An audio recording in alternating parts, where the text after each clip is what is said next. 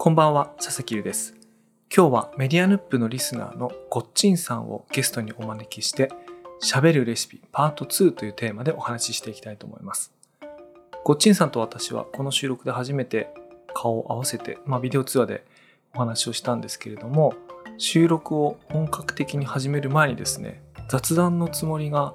どんどんどんどん話が楽しくなってきちゃって、収録の段取りをこう無視して、もう話し始めちゃったので、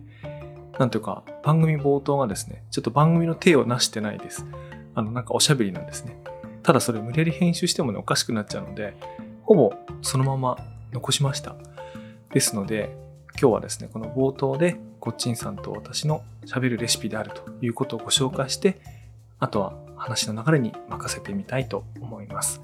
それではどうぞお楽しみください。メディアヌップ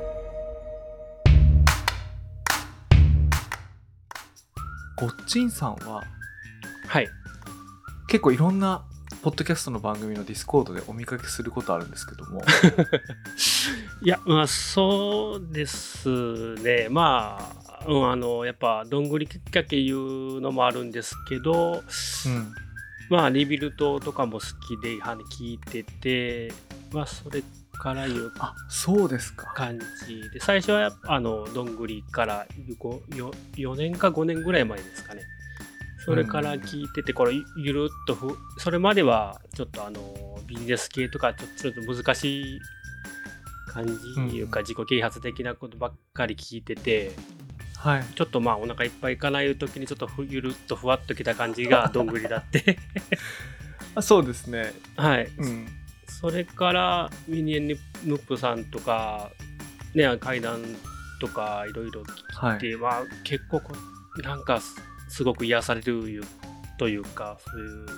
方向に行ってからそうですね。それですごく聞き出してますね。はい。しかしどんぐりを45年聞いてるとなるとはい。もうかなり序盤から聞いてた感じになりますよね多分間もなく1000ですけどねあの番組。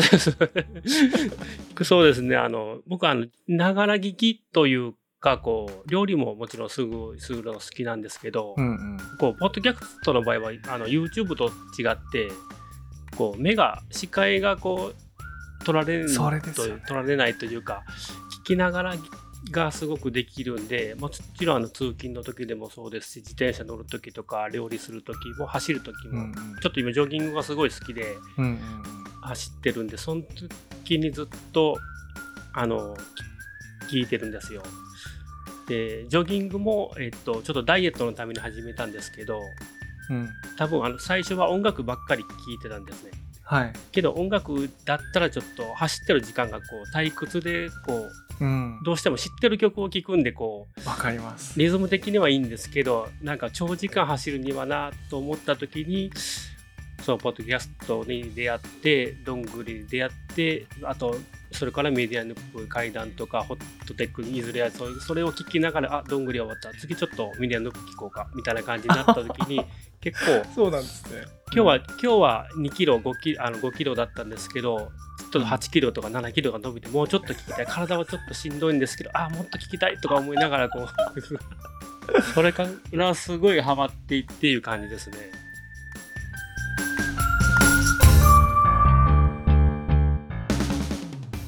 メネヌップのあの最初の BGM あるやないですか。はい。あのピアノとなんかあのなんかうんうん。流れてきた時に「あまた」みたいな感じで娘が言ったりとか するんですよ。いやありがたいですね。ダッダッダダダみたいな感じで来た時に「うん。あみたいな感じで。結構いお気に入りの回も何回もこう聞く聞いたりとか。えそれでこう本当ですか？え複数聞いた回って、例えばどのエピソードとかえっとちょっと前のやつですけど、まあ、ちょっとうん。えっとお便りに書いたか書いてなかったかな。てるさんと宮本さんと3人会の,、のなんか料理の会とかあすごいそれですね。僕ありがとうございます。地味にあのててるさんがその鍋がすごいなんかよく作る的な感じの話とかあって、でそういう感じでこう3人のこう掛け合いがすごい好きで、うんうん、それをよくなんか聞いたり結構何回か聞いてなんかポッドキャストであああんまりあの聞くチャンネルないなとか思った時は結構そういう側をリストにはめて聞いたりしますね。いやありがとうございます。あのまさにあのゴッチンさんがあの100回記念向けのメッセージをはい。寄せてくださった時に、料理会を何はい。回も聞いてますってことをおっしゃってくれたんで、それでこうあそうです。2回目撮ってみようかということで第99話であありがとうございます。喋るレシピとあのあ分量とか映像なしの レシピをやってみたらやってる方も思いのほか楽しくて、いやあれはん。僕もあーっと待ってましたぐらいの感じでしたね。宮本さんと二人でやった時の。いやあれ結構楽しくてああこうこうその宮本さんのこのこのレシピ今の卵の入り付けみたいな感じの そうそうそう。まさかね、これは美味しそうあの鶏軟骨を卵の入り付けにやるって発想はなかったんで、これいいな。ね宮宮本さん曰くなんかダイエットのレシピとは言ったもののみ的な感 お酒もご飯も進みそうなね。じ そうですねはい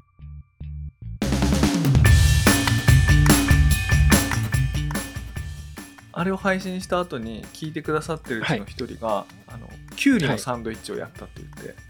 あ。実際に作ってみたって人が出てきて、えあの放送聞きました？それ。そうそう。あのきゅうりをね薄く切ってからしマヨネーズでやるだけなんだけど。あのきゅうりのサンドイッチってメニューの名前だけ見たら美味しそうに聞こえないんですけどそうですねはい。人が喋ってるの聞くとえそんなあれ美味しかったっけ？とかってやっぱなるんですよね。なりますね。うん、前回前回の放送かな佐々木さんが言った時あの写真も文字もなくてレシピもなくて音声だけでというどういうレシピか伝えるいう言葉が確か僕すごく響いてるんですけど、あのうん。その喋るレシピがに言うのにそれがなんか確かにこうレシピとか詳しいこと言わなくてもこうどういう料理かだけをこう会話の中でこう伝えていくいうのがすごいなんかそのきゅうりのサンドイッチでもうん。あのクレソンご飯でもそうクレですけど。ソンご飯ねそうもう聞聞いてるだけでこう作りなたくなるというかなんか美味しあなんか美味しそうだなとか思う。かすごくそれが理想だなとか思いますね。本当に。これねクレソンご飯を喋った後にもう一個好きなやつを思い出して、え何ですか？これあの私が作るやつっていうよりかはいつも新潟県の友人が新潟の実家帰った後にあのお土産で持ってきてくれるやつでその秋の秋までに採れた葉物の野菜を氷室あの冬の間、まあ、凍らせてっていうか畑の中の氷室あ土の中にこう埋めておく、はい。はいまあ、1度とか2度とか、まあ、0度とかその後の氷室に突っ込んでおいて真冬の間にその青い葉っぱの食べるための保存方法でこうやるやつがあるんですって。でそれこうちょっとだけ塩効かせてあと凍らしてるんですけどどうやって食べるかっていうと、まあ、新潟から帰ってきて、まあ、僕ん家をってこうドンって置いていくんですけどその半分凍った葉っぱの野菜をこうザクザクと1センチぐらいの千切りにしてであとごまとか醤油を振ってあのご飯の上にどさって乗っけて青い葉っぱとなんか半分凍った？半分凍った、まあ、ただまあ溶けかけてるから冷たい青い葉っぱなんですけどそれとごま振って醤油振って、まあ、あと好きに食べたりするんですけどそれだけのご飯なんですけどね。なんか美味しいんですよ。あだってあの見た目としてはっていうか味としてはほとんどクレソンご飯に近いんですよ。どさっと青い葉っぱを あの乗せて食べるご飯みたいな。ーそうですね。そういうのって結構今僕住んでる地区も田舎なんですけどはい。結構あの大根の葉っぱとか分かりますかね？大根葉とか、うん。四国の方でもナッパあのナッパとか大根菜とか言うんですけど、うん。それをちょっと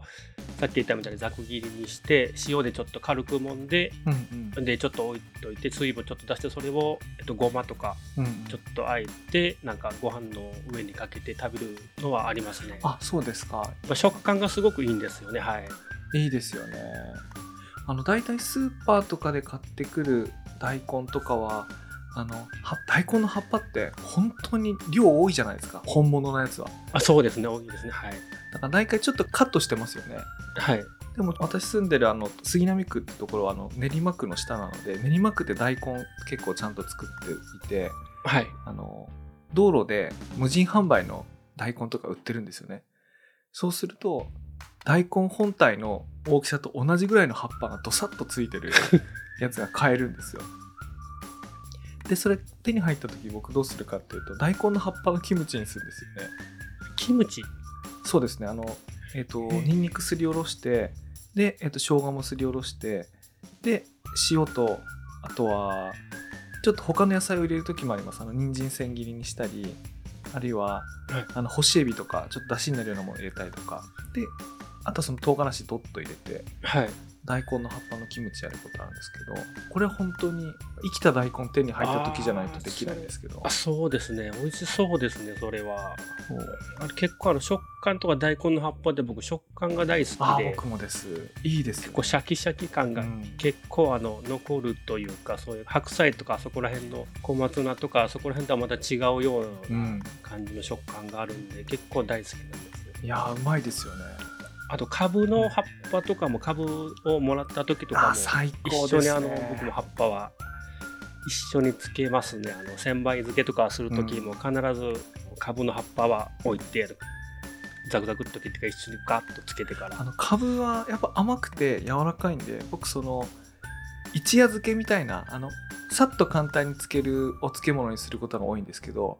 そういう時も必ず絶対葉っぱをはい。ただね葉っぱ全部使うと多いんですよね。だから葉っぱの一部をあそうですね。あの5ミリぐらいのザクザクしたのに一緒に入れて混ぜ込んで食べますね。あれが美味しいですよね。そうですね。そうですね。そうあの葉っぱも僕は元の方のそう茎のそうですね。方というか先ではなくそっちのそうですね。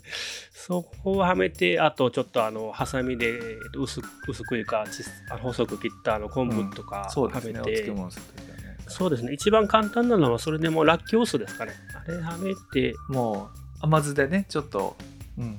そうですね。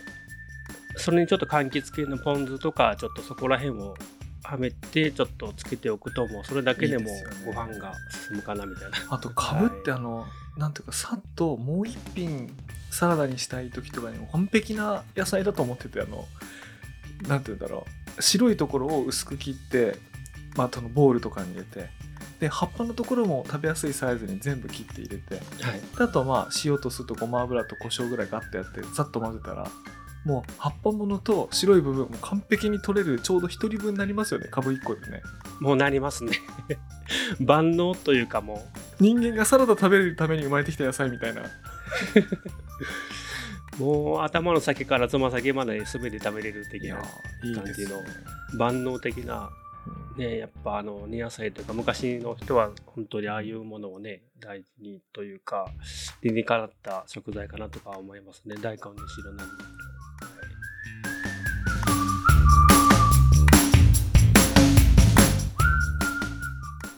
いやしかし今なんていうかなし崩し的にほとんど録り始めちゃったんですけどもあ、ちょっと話を戻すと ごっちんさんが今回のねメディアヌップで喋るレシピ面白かったですって言ってきたことをきっかけに99話で録ってでその後ディスコードサーバーの中で、はい。この喋るレシピに参加したい方いませんかって呼びかけたらこう真っ先に手挙げていただいたんで 今回その第1号ゲストとして。いや、相当悩みましたよ。相当僕なんかもんがあいやいやそんなことない大丈夫かなとか思いながら、もうええいやという感じで、もうとりあえずみたいな感じでこう手挙げてし手挙げてしまったというか、まあ、だって今本編入る前に葉っぱだけで10分ぐらい喋っちゃったですから。もうかなりの有資格者だと思うんですけどもいえいえいえいえ、そこのごっちんさんを聞いてる人にちょっとご紹介するために質問してみたいんですけどもあはい、お料理ははい。普段どういうふうにやられてるんですか？普段は、えっとですね、もう昔はもう全然してなかったんですけど、えっと、結婚して、えっと、今、妻の実家に一緒に、えっと、お父さんと一緒に、妻のお父さんと一緒に子供、えっと、娘2人と5人で住んでるんですけど、うんで、やっぱ、あの、来た時に、やっぱ、あの、家事をやっぱり多少は手伝わないかんかな、みたいな感じで、うんうん。そういう感じで、まあ、やりだしたと、あとは、ちょっと釣りが大好きで、昔。あらいいですね。そんで今はちょっとまだ子供がいるんでできてないんですけど釣りで釣った魚をやっぱりちょっとでも美味しく食べたいかないう感じでうん料理をはじ始めたきっかけですねそれが。あれ？じゃあ今はお台所にははい。週何回ぐらい週何食分ぐらい自分がメインになって立たれるんですか？とんど朝は僕が先に起きるんで、朝ごはんと、はい、えっと、その義理のお父さんの分と自分のお弁当うんうん。を作ってまた朝食ですねあの家族の分、はい。うんうん。であと帰った時に仕事が、えっと、早めに帰ったらあと晩ご飯も作るぐらいですね、あと休日休みの日はもう大体自分が家族の分作るぐらいのほぼメインで作ってますね。同じです。例えば 私もあの1日3回食事しないこともあるんですけど、まあ、まあ3回食事するとしてで7日間あるとすると21回食事をする機会があると思うんですけども僕そのうち714のあれだから16回作ってますだから朝朝と夜全部と週末昼そうすると16回だと思うんですけど21分の16そうです作ってるんですけどほほぼ同じですね。ほぼほぼ一緒ですね。じゃあこれはこれは話が合いそうですね。いえいえ。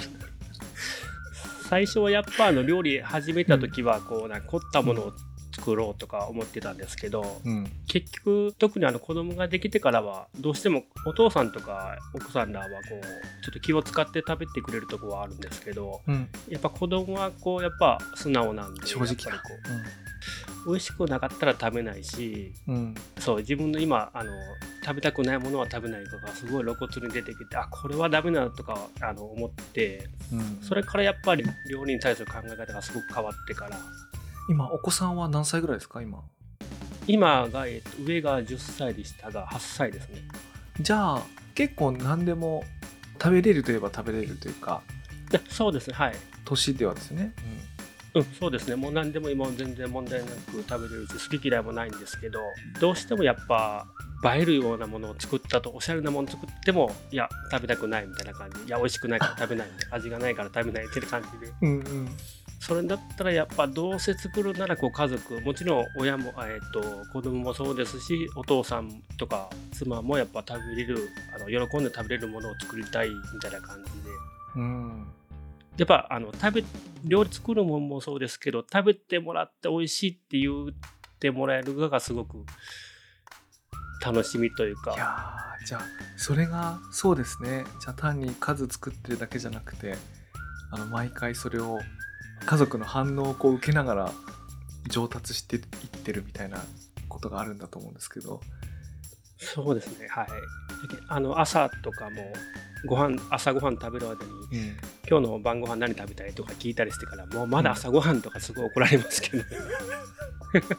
やうちもね妻によく言われますね。もうなんかもう昼食べ終わった瞬間に夕ご飯何食べるって聞くともうもうなんか勝手に考えてよみたいな風に言われて。いやでもこっちはなるべくあのリクエスト聞いて作れるんだったらねその方がいいから聞くんですけどね。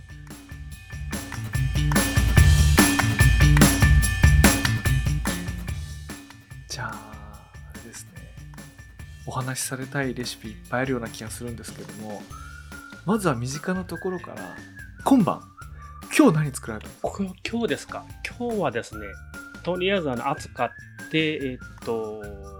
子供も夏休み初日だったんでうん。うん、僕もちょっと仕事から帰ってすぐだったんでおそうめん作りましたね。夕ご飯に？夕ご飯そうめんじゃあと、うん。それに何何か多分付け合わせたりなんかしたんですかねなんか。もう薄焼き卵とあとあ自家製あのタレがね自家製のタレというかちょっと甘く作ったタレがあって。へえかつおだし。うん。でちょっと煮て、まあ、ペットボトル本分ぐらいのがやっぱ作り置きできないんでそのあのうんうん。自家製のタレはなかなか。そうですね。それをそれをちょっと甘く作ったタレが大好きなんで子供たちも、うんうん。それでだったらもうバクバク食べてあとは前の日にもらった魚ちょっともらってて近所の人が魚釣ってきてイあサキ海が近いいんですねなんか。そうですね。はい。ああもう海も山もも川も近いんで、うん。でそれでちょっともらった魚前の日だにもらってさばいてたんで刺身じゃダメかなってそれをちょっと天ぷらにしてイサキの天ぷらにしてから。ああいいですね。そういうのとそうめん食べるのいいですね。なんか夏っぽいですね季節が。そうですね。あーまあ、うん、そうですね。もう天ぷらとか、もう天ぷらの衣を作りながらも前々回のあの佐々木さんの天ぷらの衣の話をちょっと読み返しながら。ちょっともたっとしたあれ、そう。あれはねいや僕はそうなんですよ。あのもたっとしたのをつけるみたいなものの方がな長持ちするっていうかね。そう確かにそうですねそれはね、はい、うん、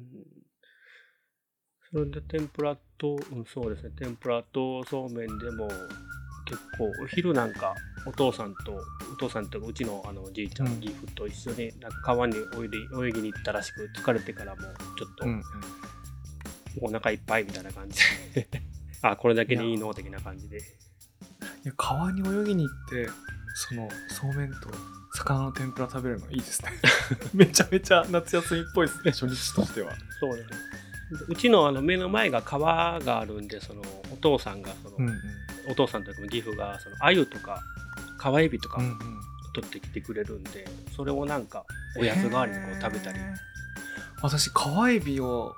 食べたことないような気がする、はい。その川エビ目の前で取れたらどういう料理方法をするんですか？川エビといっても結構なんか種類があるらしくあの、はい手が手が長い手長エビとかそのヤマトエビとかいろいろあるらしいんですけど、だいたい今今日取れたやつはもう手がすごく長いこんなザリガニの細いこんなこんな感じの長いやつが結構多かって長瀬エビとかで今長瀬と言ったらその梅雨ですよね。梅雨の取れるうん梅雨の時に取れるエビなんですけどだったらもうしあの塩茹でとかしたりとか。で中でした後になんか、はい。なんかつけるんですか？お塩振って食べるとか。いやもうそのまんま、えーっと剥いてこう食べるいうのもありますし。面白い。え地方によってはもう長瀬エビというんであのナスビとかキュウリとか、うんうん。えっと、こっちではあのちょっと大きいでっかいキュウリわかりますかね？大きい。はい。キュウリと細くなくちょっと大きいキュウリがあるんですけどそれと一緒にこう煮て食べる人とかもいますね、そうするとなんか甘みが出るとか柔らかくなるとかですけどキュウリとエビの煮物ってことですか、そうです。はい。へえ初めて聞きますね。とその長瀬エビってそのあうん。のカバエビをもうそのまんま、えーとその時には水と塩とちょっとめんつゆとか醤油とかちょっとはめてうんうん。ちょっと甘くしてそこからきゅうりをはめてみたいな感じで。うんうんきゅうりかナスなんでかきゅうりかナスビなんですけどなんかおそらくそのキュウリもあの大きいキュウリってことはあのカリッとしたやつじゃなくてちょっとこうもったりした柔らかく煮たら柔らかくなるような、そうですそうです。大きいやつですね。あのはいはい、うん。うんそれでこうなんかくったり煮て、えっと、食べるのがこっちではありますねあとはまあ普通で言うとこう唐揚げ的な感じも、うん、あるあのありますけど、うんうん。けど僕個人的にちょっとおすすめしたいのはあのまああの塩茹でした後の身をちょっと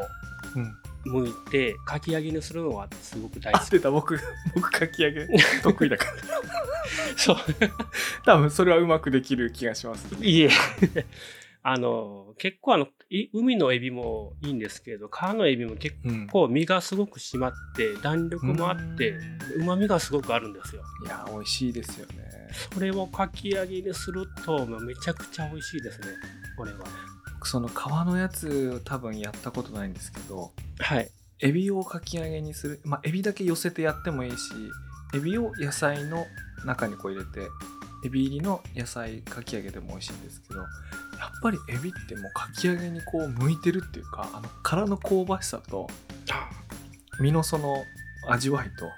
それがこう揚げるっていう調理法とめちゃくちゃマッチしててめちゃくちゃうまいですよねあいますね。あの殻殻のこう香ばしさとこう身のちょっと風揚げ感というかもう噛んだ時のこうありますよね。私ね揚げ物 よくあのメディアヌップでもしょっちゅう揚げ物の話してるからまた揚げ物の話になっちゃうんですけども あの揚げ物やった時にエビ揚げると一発でね油がエビの味になっちゃうんですよね。ちょっと赤くなるような感じのちょっと赤くなって、はい。結構油をもうすぐ交換すぐ交換する方なんですけどもうエビはもう一発ですね、もう。そうですね。エビはもう一発。逆にエビ油の味がしてていいようなものをやるときはいいんですけど なんかもう本当にピンクになりますもんねあれね。エビやるとね。その後にあのうん。あのすり身の天ぷらしたらすごく美味しいんですよ。確かに。それエビ油でで僕この間やったのはねあのエビ揚げたあのエビ油になったそのあれを翌日の昼にあのドライカレー作った時にエビ油から野菜を炒めてエビの風味のするドライカレーにこうしてまあうまく使う時はあるんですけどね。ああそうですね。美味しそうですねそれもすごく。うん。なんかこう油だけでもこう出汁が出るというかなんというか。本当ですよねいやなんかあの油って僕人から聞いてなるほどと思ったのって僕らの世代からすると油ってその悪者じゃないですか。なんとなく健康的な観点から言った時にあんまり取りすぎない方がいいよ的な感じで。はい。でももちろん体の中に油分ってなきゃいけないからあんまり油取らないとその関節とかなんとかこうなんかあのうまくならないよみたいな話もありますけど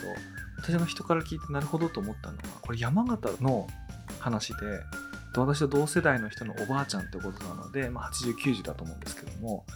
サラダ油っていうのはすごくごちそうなんですってそのおばあさんにとって。だから鍋料理なんかをやるとき家族で食べる鍋料理の時なんかに最後にさっとサラダ油をなんか回しかけるんですって。あ鍋の中にですか？鍋の中にです。でそれを子供たちは「えなんで油なんか入れるの？気持ち悪い」って言うのにでも何かの料理にごま油をかけたり餃子食べる時にラー油かけたりとかってすることってなんか普通ですよね。ああそうですね。ところが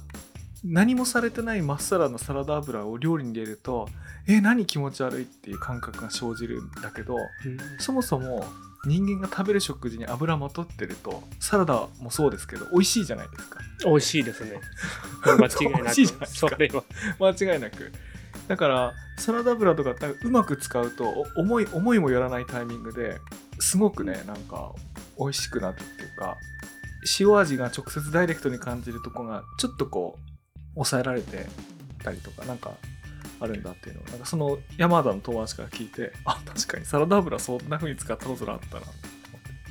そうですね。植物性なんでそこら辺はオリーブオイル的な感じで使っても別そうですよね。にみたいな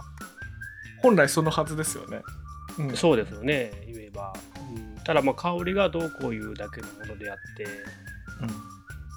それはすごくわかります。確かにね。サラダ油とか、まあ、その今でいうまあごま油とか特にまああのごま油とかでもそうなんですけど。うん。ごま油とかも飲むごま油もあるぐらいですから。あありますよね。ねそのおばあさんからするとその自然の中から絞り出す油っていうのがとっても貴重な美味しいもんだっていう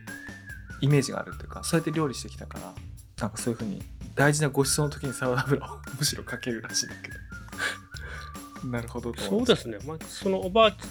おばあちゃんが言うようにやっぱり油いうのもたくさんのものからちょっとしかできないイメージがすごくうん僕はあるんで知らない人からすると油なんてとか思うけど椿油とかそこら辺で結構何何キロの中からうん。何 cc とか そんな感じ。ごまとかも特にそうですけどそれ考えるとすごく貴重なものいうものはすごく分かりますねやっぱり。椿油の製造工場見学に行ったことありますけど伊豆大島に、はい。ものすごい高級品ですねあれもう。そうですね。大変な大変なものですあれねそれはこの値段するわとか思ったりしますよ。あ椿油買ったりしたことありますか？妻が、えっと、前になんかぬ塗る美容系ですかね。あの場で買ったことはありますね。はい。まさにその美容に使うものとそのはい。料理に使うものってほとんど同じ品質のものなんですよね。だから食品用に買ってもその美容用ぐらいの値段するんですよね。だから例えば 750ml で3000円みたいな。もう すごい値段するんですよ。高いですよね。高いんですけどね。せっかく旅行先に来て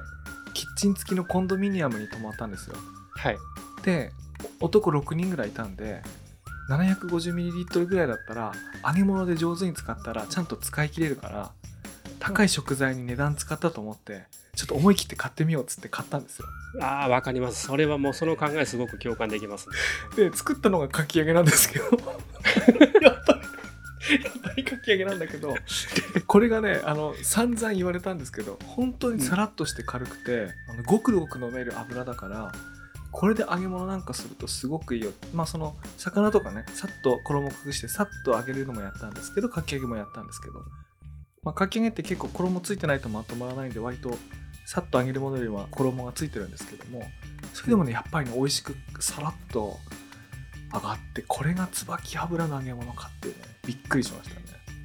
美味しかった。やっぱかき揚げは特にあのあの油に当たる面積が大きい分やっぱある油のこうそうその通りその通り質がいるんじゃないでしょうか。今ちょっと想像しながら思ったんですけど、うん、それはすごく油によってそのあれが仕上がりが決まる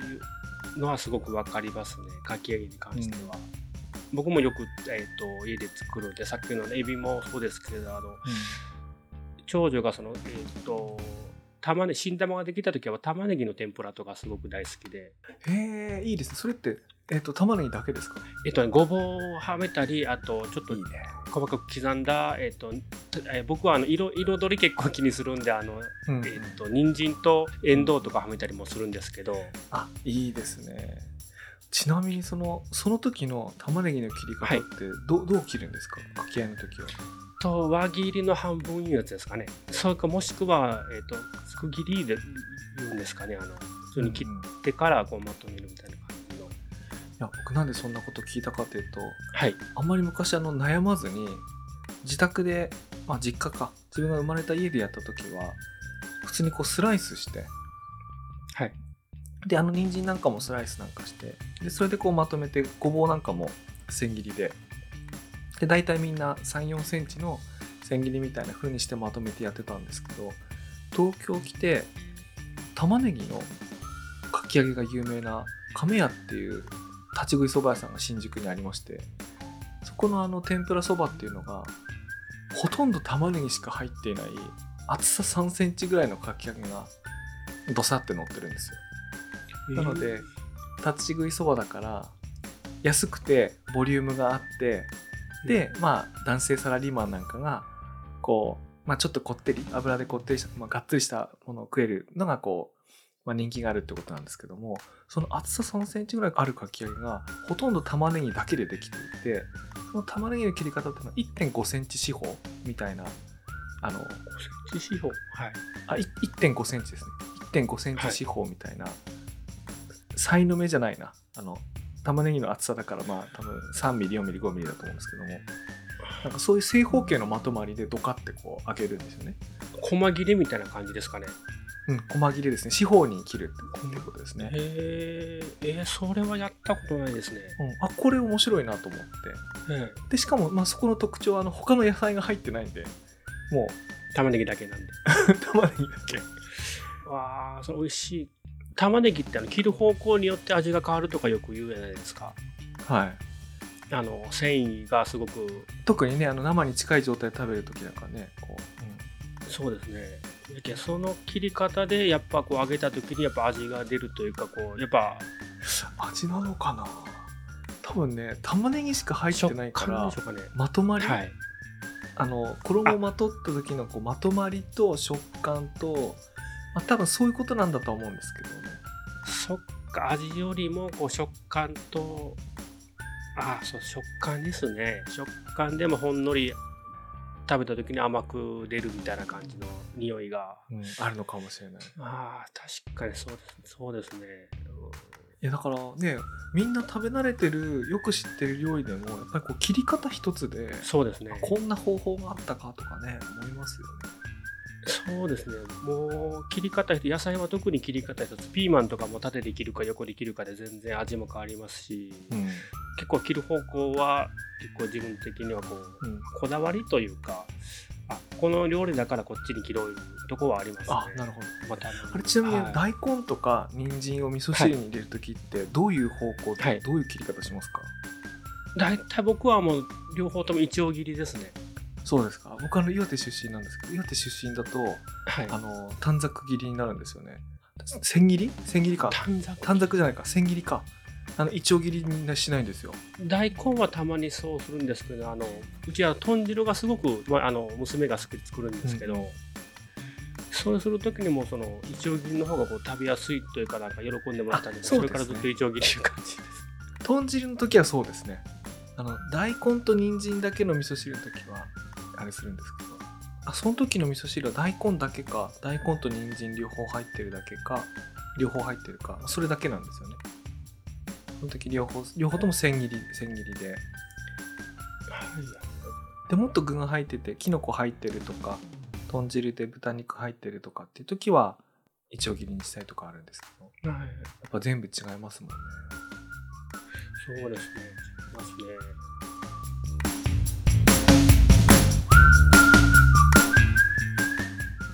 食べ応えで考えを改めたやつがあってはい。昔若い時にあの健太郎のレシピとかあるいはなんだろうな男性料理家がなんか一人暮らし始めた若い男のためにこういろんなレシピ本とかねなんか言えるじゃないですかはい。そうすると大体ゴロゴロ野菜のカレーとか ゴロゴロなんとか豚汁とかなんかもあありうますね。はい。料理なんてもう適当にこうザクザクっと切って入れちゃえばできるんだからみたいな感じで こうざっくりとやってるのがいいみたいな風潮を浴びて割と最初やったんですけどはい。大人になってあのあの前職勤めたところにあの会社にキッチンがあってあのランチ出してくれるのがあったんですけどもそこに出してくれるスープがもう本当に野菜細かく切るんですよあの5ミリですねあの玉ねぎも人参も大根ももう全部5ミリにカットしたようなやつにするんですよね。まあそれこそ子供とかあるいは病院食みたいなね言葉はあれですけども。はい。でところがそれが味が美味しくてその食べやすいっていうのもそうなんですけどやっぱ違う味がしてじゃああのゴロゴロやってたのあれ何なんだろうと思って。で最近あの最近というかまあこの10年ぐらいあの間子供生まれてで出す時もやっぱりゴロゴロしたものってやっぱ子供の口には食べづらいのか残すことたまにあるんですけど細かく切った野菜スープがもう大好きでそれはねあれ作ってって言われるようなだから切り方について考え改めて 細かく切るのめんどくさいけどこんなに喜んで全部食べてくれるならそうしようと思ってねいや作り方変えましたね。そうですね。あのカレーとかでも昔はゴロゴロでこうちちょっと小さいうんあのじゃがいもとかなんたらもうそのまままるっとはめてとかみたいな感じだったんですけど。うんうん。結局残るしみたいな感じで なんか男らしく作ったもののみたいな感じで。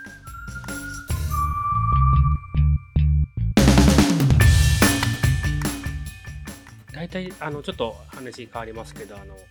肉じゃがってあるじゃないですか。はい。でうちの場合はあの肉じゃが作った次の日は絶対カレーなんですよ。それはその流用するってことですか？そうですねあの肉じゃが作る時あの僕うんはまあこだわりいうほどでもないんですけど無水鍋で肉じゃが作るんですね玉ねぎをいっぱいはめてはいはいはい、水を使わずこうあの野菜だけの水でこう作っていいですやるんですけどちょっと多めに作ってみんで食べてちょっと残って半分かちょっとくらい残ったかなうん。と次の日朝にちょっと火はめてうん。で仕事からも帰ってきた時にあ昼にあ昼にもちょっとあの火はめてもらっておいて一応火はめとかんといかんなるんで。えー、あ玉ねぎはたくさん取れるんですか？なんか玉ねぎの話が。そうですね。はい。あの玉ねぎはえっとお父さんが作ってくれてるんであじゃあそれはいい結構玉ねぎをですねそれをもうすごくいっぱいはめて、まあ、それだけで甘みがとろとろになるぐらいで肉じゃが食うん。べでして食べて次の日はそれにちょっと水を足してうん。カレーにしするのがもううちはもう定番なんで。いやめちゃくちゃうまいですねそれは。これをなんか昔はあのコロッケとかにもしてたんですけどそれをうんうん。潰したりして、結局やけんどコロッケにするとスープというかそのお汁肉じゃがの。うんうん。がやっぱこうもったいないじゃないですか。コロッケにするわけにいけないんでうんあれはこう捨てる感じってあこれをその丸々使えないかないう時にこうあカレーにしたら美味しくないみたいなと妻と話してみたら、うんうん。あやってみろいうことでもうそれがめちゃくちゃ美味しかって。いやーいいですね。もうな何年も前にですけどそれからずっとそれからずっとそれで子供たちもすごく喜んでこうコクがあるというか甘みの前の日のその肉じゃがの甘みも楽でもあるし、いやいいですねそれをもう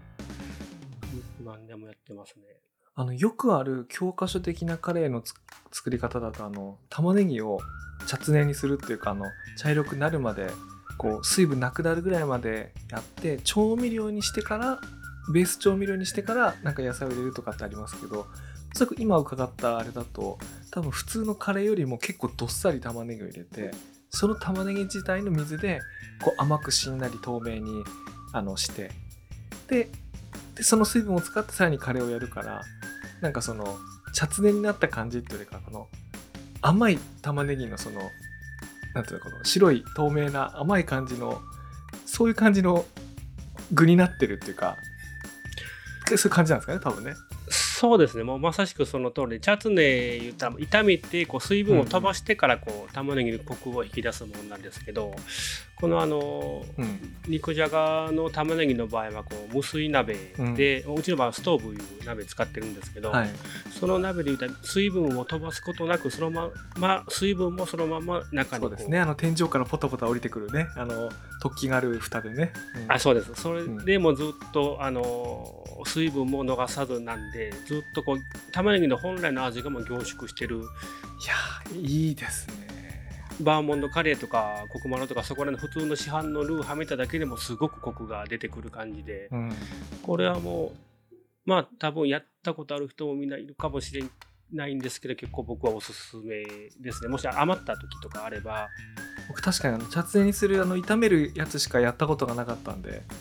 うん、はい。ちょっとそれをあの蒸してちょっとどっさり入れてやるっていうのちょっとやってみますねこれ、うん、これもう結構おすすめというかすごく僕は大好きで子供たちも結構大好きで。うん、もう大体もう新じゃがとか取れた時とかはちょっと多めにやって、うん、そして次の日はあ今日は肉じゃがいことは次の日カレーだねみたいな感じで やってますね。ちなみに今肉じゃがとあのカレーで思い出したんですけどあの僕あのカレーを作っていてじゃがいもの火の通し方の自分なりのコツというか好みを見つけた時があってまあもちろんじゃがいもの品種にもよるんですけどもあの煮込みすぎるとどんどん溶けていきますよね。はい。そうするとそのカレーの味が変わるのもそうなんですけどもじゃがいも自体も何ていうかなあまりにも崩れやすくなるっていうか例えば具として食べた時に口の中でとろけるような感じになっちゃう。でこれがとろけるからうまいかというとそうでもないと思っていてあの何ていうかなこうねっとりとしたちょうどもっくりいくような じゃがいもそのままの味？あのまああのカレーのカレーというよりかは蒸したじゃがいもみたいなね。あの蒸し芋みたいなねっとりとした芋本来の味がありつつ表面がスープに溶け出してないんだけどぴったりとあの火は通っていてカレーの具として食った時に肉に次ぐぐらい美味しいみたいな火の通し方があって。で大体あの口で言うとあの沸騰させないあの90度前後95度もいかない。90度ちょっとぐらいの温度で40分ぐらいにいるとちょうどそういう煮崩れずぴったりと火取る感じになるんですけど。あそうなんですね。あのそういうのも好きなんですよ。多分おそらくあのごっちんさんが今作られた作り方結構いっぱい火通して2日目のやつで作ると思うんでそのじゃがいものそのそうですね。その感じはないと思うんですけどもだからもう今いろんな作り方があるなと思って。ねこうもう最初はガッと煮てあのグツグツいってきたらもう弱火で30分とかコトコト煮て、であとは蒸すみたいな感じなんで。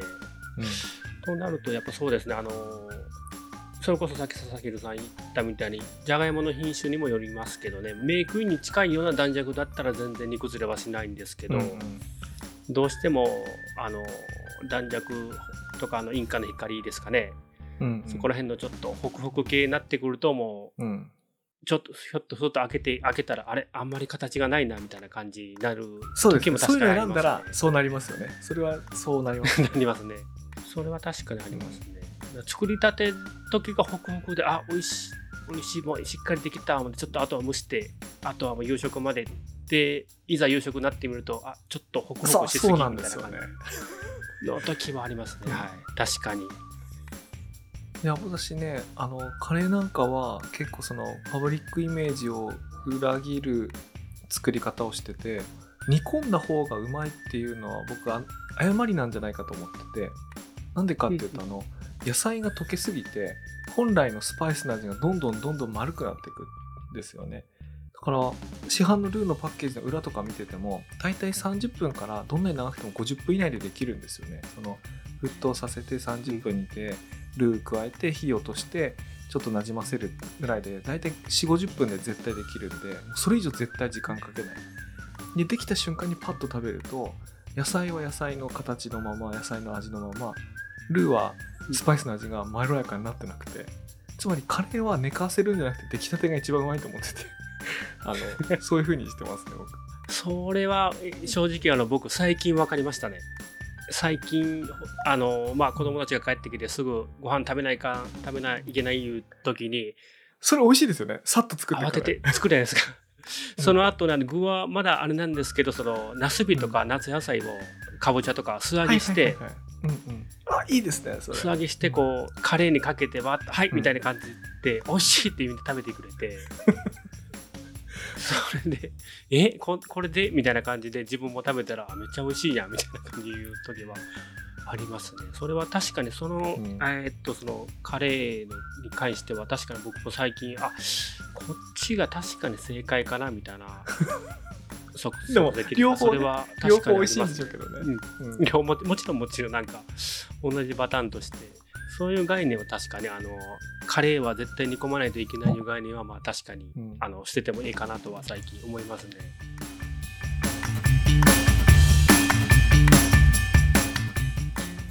あの魚の煮付けとかなんでもそうなんですけど、うん。なんかすごくコトコト煮た方が甘みがし染みて美味しいとかっていう人もいるんですけどあのいや魚の煮付けは難しいですねねあの特にあの金目鯛とかそこら辺煮つけてもうん。コトコトコトコトずっと煮ても正直全く美味しくないですからね。やっぱパッと煮て上からこうかけてから網をふわふわを食べるぐらいがすごく美味しいうん。時もあります。時かも僕はそっちの方が大好きですしなんかこう煮物に関してはこう奥深いというかこうああ毎日なんか今日は違うな。今日は違う。昨日が美味しかったねみたいな感じの入れ方あるんで、まあ、ある意味楽しいですねそこら辺は。煮魚って簡単じゃないですよね。なんか難しいですよね。いや難しいですね。特にあの最初にも言いましたけどその旬のもの特にあのサバとかになると、まあ、年中取れると思うがちですけどやっぱ夏に美味しいサバと冬に美味しいサバとやっぱ種類もありますしその時によってやっぱこう煮方というか湯通しの仕方最初の湯引きの仕方とかもなんか変わる話も聞くし、まあ自分なりにやっぱこうやるんですけどあやっぱこうちょっと湯通しが足りなかったかなとか逆に湯通ししすぎて油がちょっと抜けてしまったかなとか。いやサバなんか難しくてやっぱあの臭い匂い出ちゃダメだと思ってはい、湯通し頑張って火通すのも頑張った結果なんかパサパサに煮れあ 煮れちゃって全然うまくないなっていう時もあるし逆に臭あなんか臭いなって時もあるし。加減が分かんないんですよねなんか。加減わかりますね。あれはもう、まあいろいろサバの種類とかも、まあ、サバゴマサバとかいろいろ種類があってから、で、あとまあ夏のサバ、冬のサバとか、サバそれによってこう食べ方が違うとかってあるんで、うん。その湯引きの仕方も熱湯を直接かけるか、ちょっと上にさらしかけてから湯通しするかとかで、その一手間ですごく変わるというか、うーん、まだまだだな、思ったりしながら。そういえば今サバで思い出したんですけどはい。ここ数年あの子供が生まれてからあの我が家で大人気のメニューがあってサバそぼろっていう、はいこれ栗原はるみさんのレシピであの栗原はるみさんが最初に出したレシピブックの「ごちそうさまが聞きたくて」に載っていたことで結構定番になったらしいんですけどおサバの身をほぐしたものとあの椎茸と人参ですね。この椎茸がポイントなんですけどあの干し椎茸なので干し椎茸の戻し汁と一緒にごまと人参ですね。この粗み粗みじんだから34ミリぐらいのやつに切ったのをやって基本的にはこう醤油味。まあお酒とかみりんとか入れながらやるんですけどこれがすごい子供が大好きで子供は本当何歳だろう？3歳4歳みたいなサバの匂いとかまだ苦手かなって頃からもうもうもりもり食べてて。しいたけの戻し汁としいたけとはめてなんかやるんですかね。そうですねそうですね。珍しいですね。そうそうそう。そのねなんかうまみ爆発を起こすんですよね。あのいわゆる魚の動物性の出汁とあと干し椎茸の強烈な植物性の出汁がこう合わさってすっごいねすっごいうまみの爆発を起こすんですよ。サバのそぼろ自体は、えーと、作ったことはないんですけど、えーと、もらったことがあってそれはすごく美味しかったイメージはあるんですけど、うん、それにしいたけとかそういうあのだし流がはなかなかないですね。すごく美味しそうですねそれは。これはねなんか栗原はるみスペシャルみたいな感じで、いっぱいいろんな人がチャレンジしたレシピが転がってるんですけど、まあこういうのも喋るレシピなんでなんか分量がどうとかなんとかねあんま関係ないんですよ。サバをほぐして、干し椎茸を戻し汁と一緒に、うん、まあ、野菜と一緒に醤油みりんさあのみたいな酒みたいないつものやつでやったらいつもの。はいはいはい。もうもう大体もう絶対そのストライクゾーンに入るって味になりますから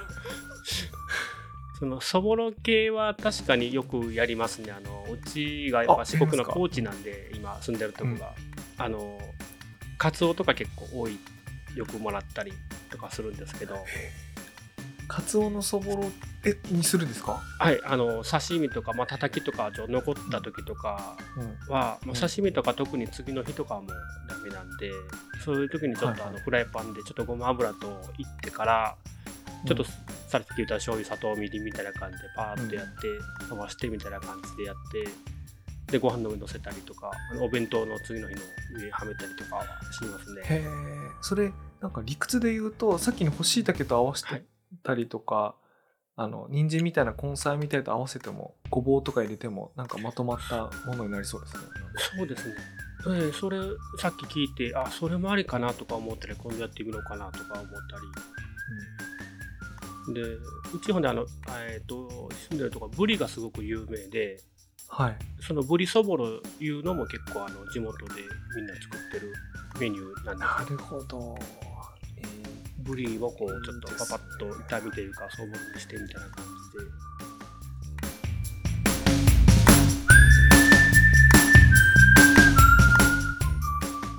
もうなんかごっちんさんと喋ってたら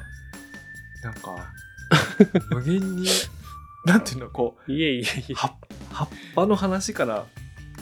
始まり油の話から始まりそうで芋に通りかかったらもう芋で一通り喋らないと次の話に行けなくてみたいな、そうまさにまさに食材を話してるだけでも1時間あっという間で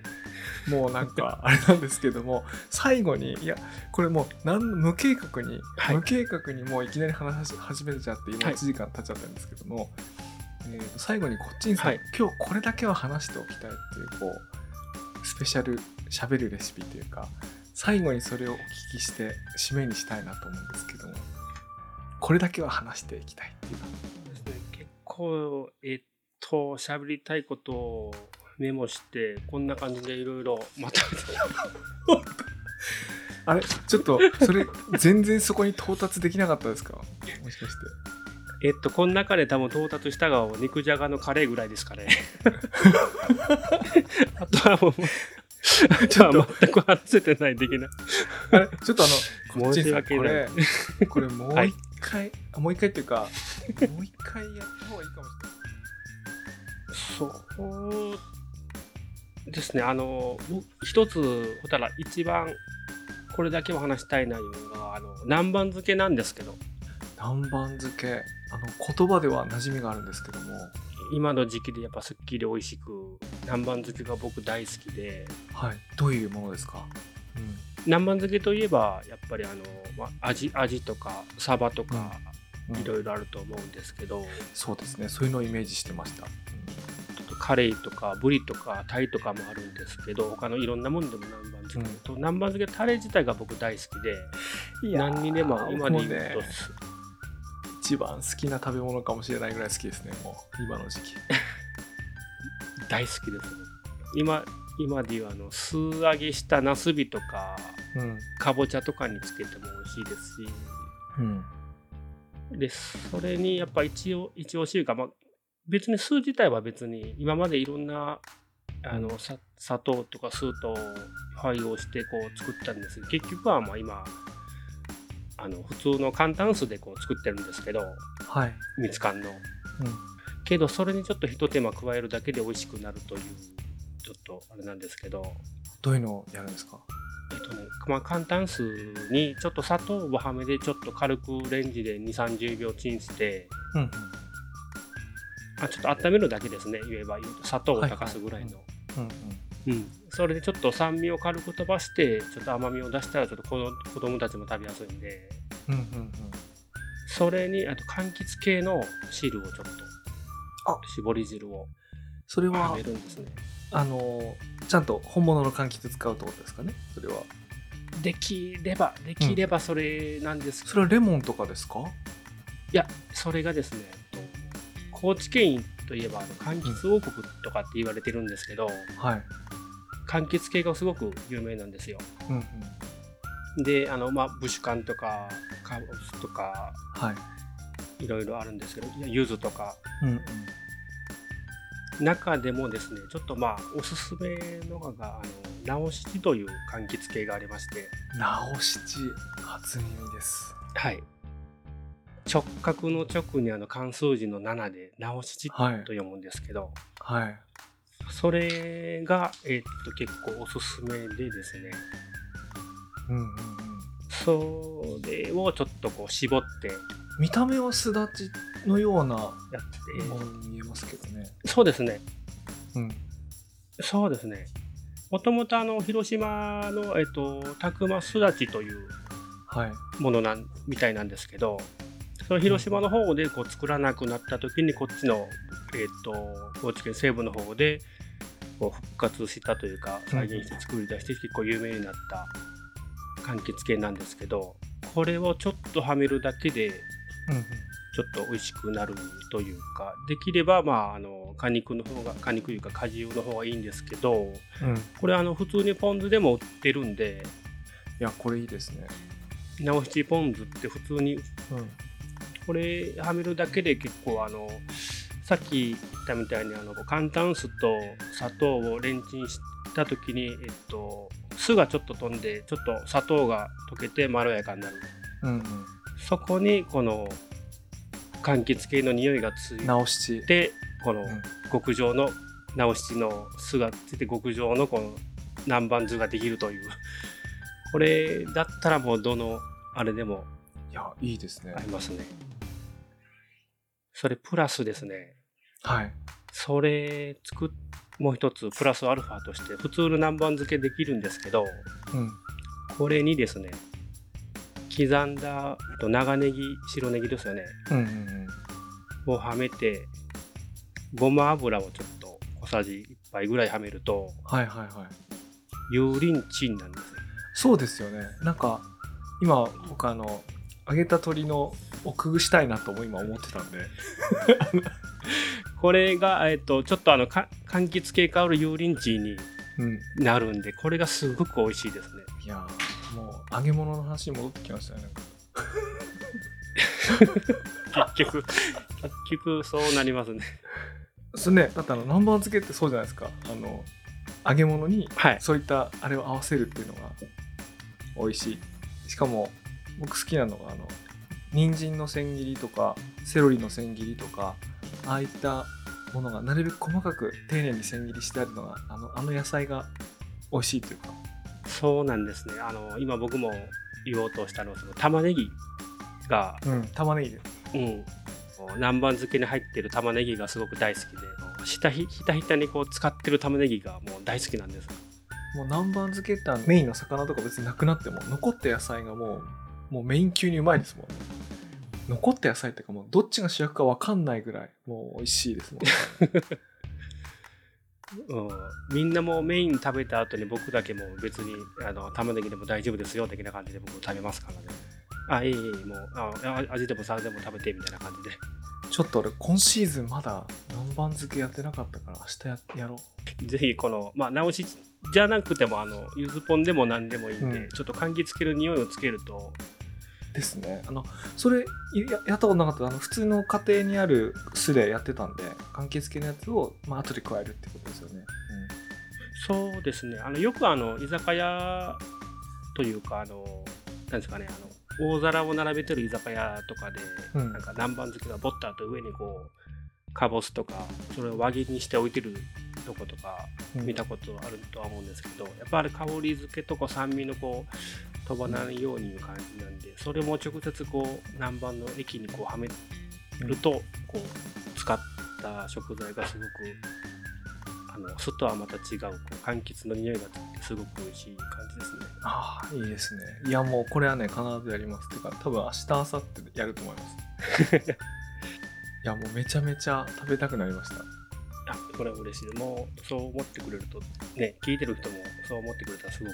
ん。く喋るレシピ、そうですね。嬉しいですね。はい。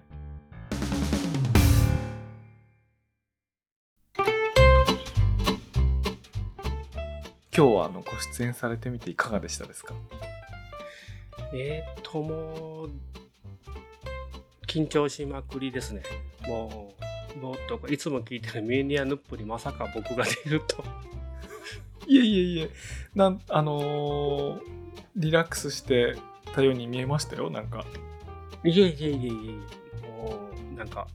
あの宮本さんとかてるさんのようにこうすんなり喋れることを目標にしてたんですけどこれはちょっと無理でしたね。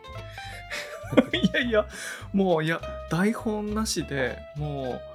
うなんかあの食材だけで連想ゲームのように1時間喋り続けしかも今1時間も無理やり止めましたからね。もう全然まだまだいけるのに。あのあの収録時間長くなりすぎてもこれ編集できなくなるんでなんとか止めたぐらいで非常に滑らかでしたよなんか。いえいえ、まあ、ありがとうございます。そう思ってくれ、まあ、聞いた人もそう、ね、なんか、やっぱ食べるレシピ、いや食べるレシピ、あの喋るレシピといえば、あのね、前回、ヒルさん言うたみたいに、こう、喋って、会話の中でこう料理を紹介して、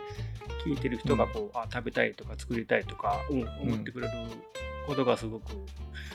楽しいというか、あ嬉しいと思うんで、もし、まあ、それが伝わってくれたらすごく嬉しいですし、まあ、うん、なんか、そんな感じですね、ちょっと。いや、本当に、いや、食べたくなりました。あの、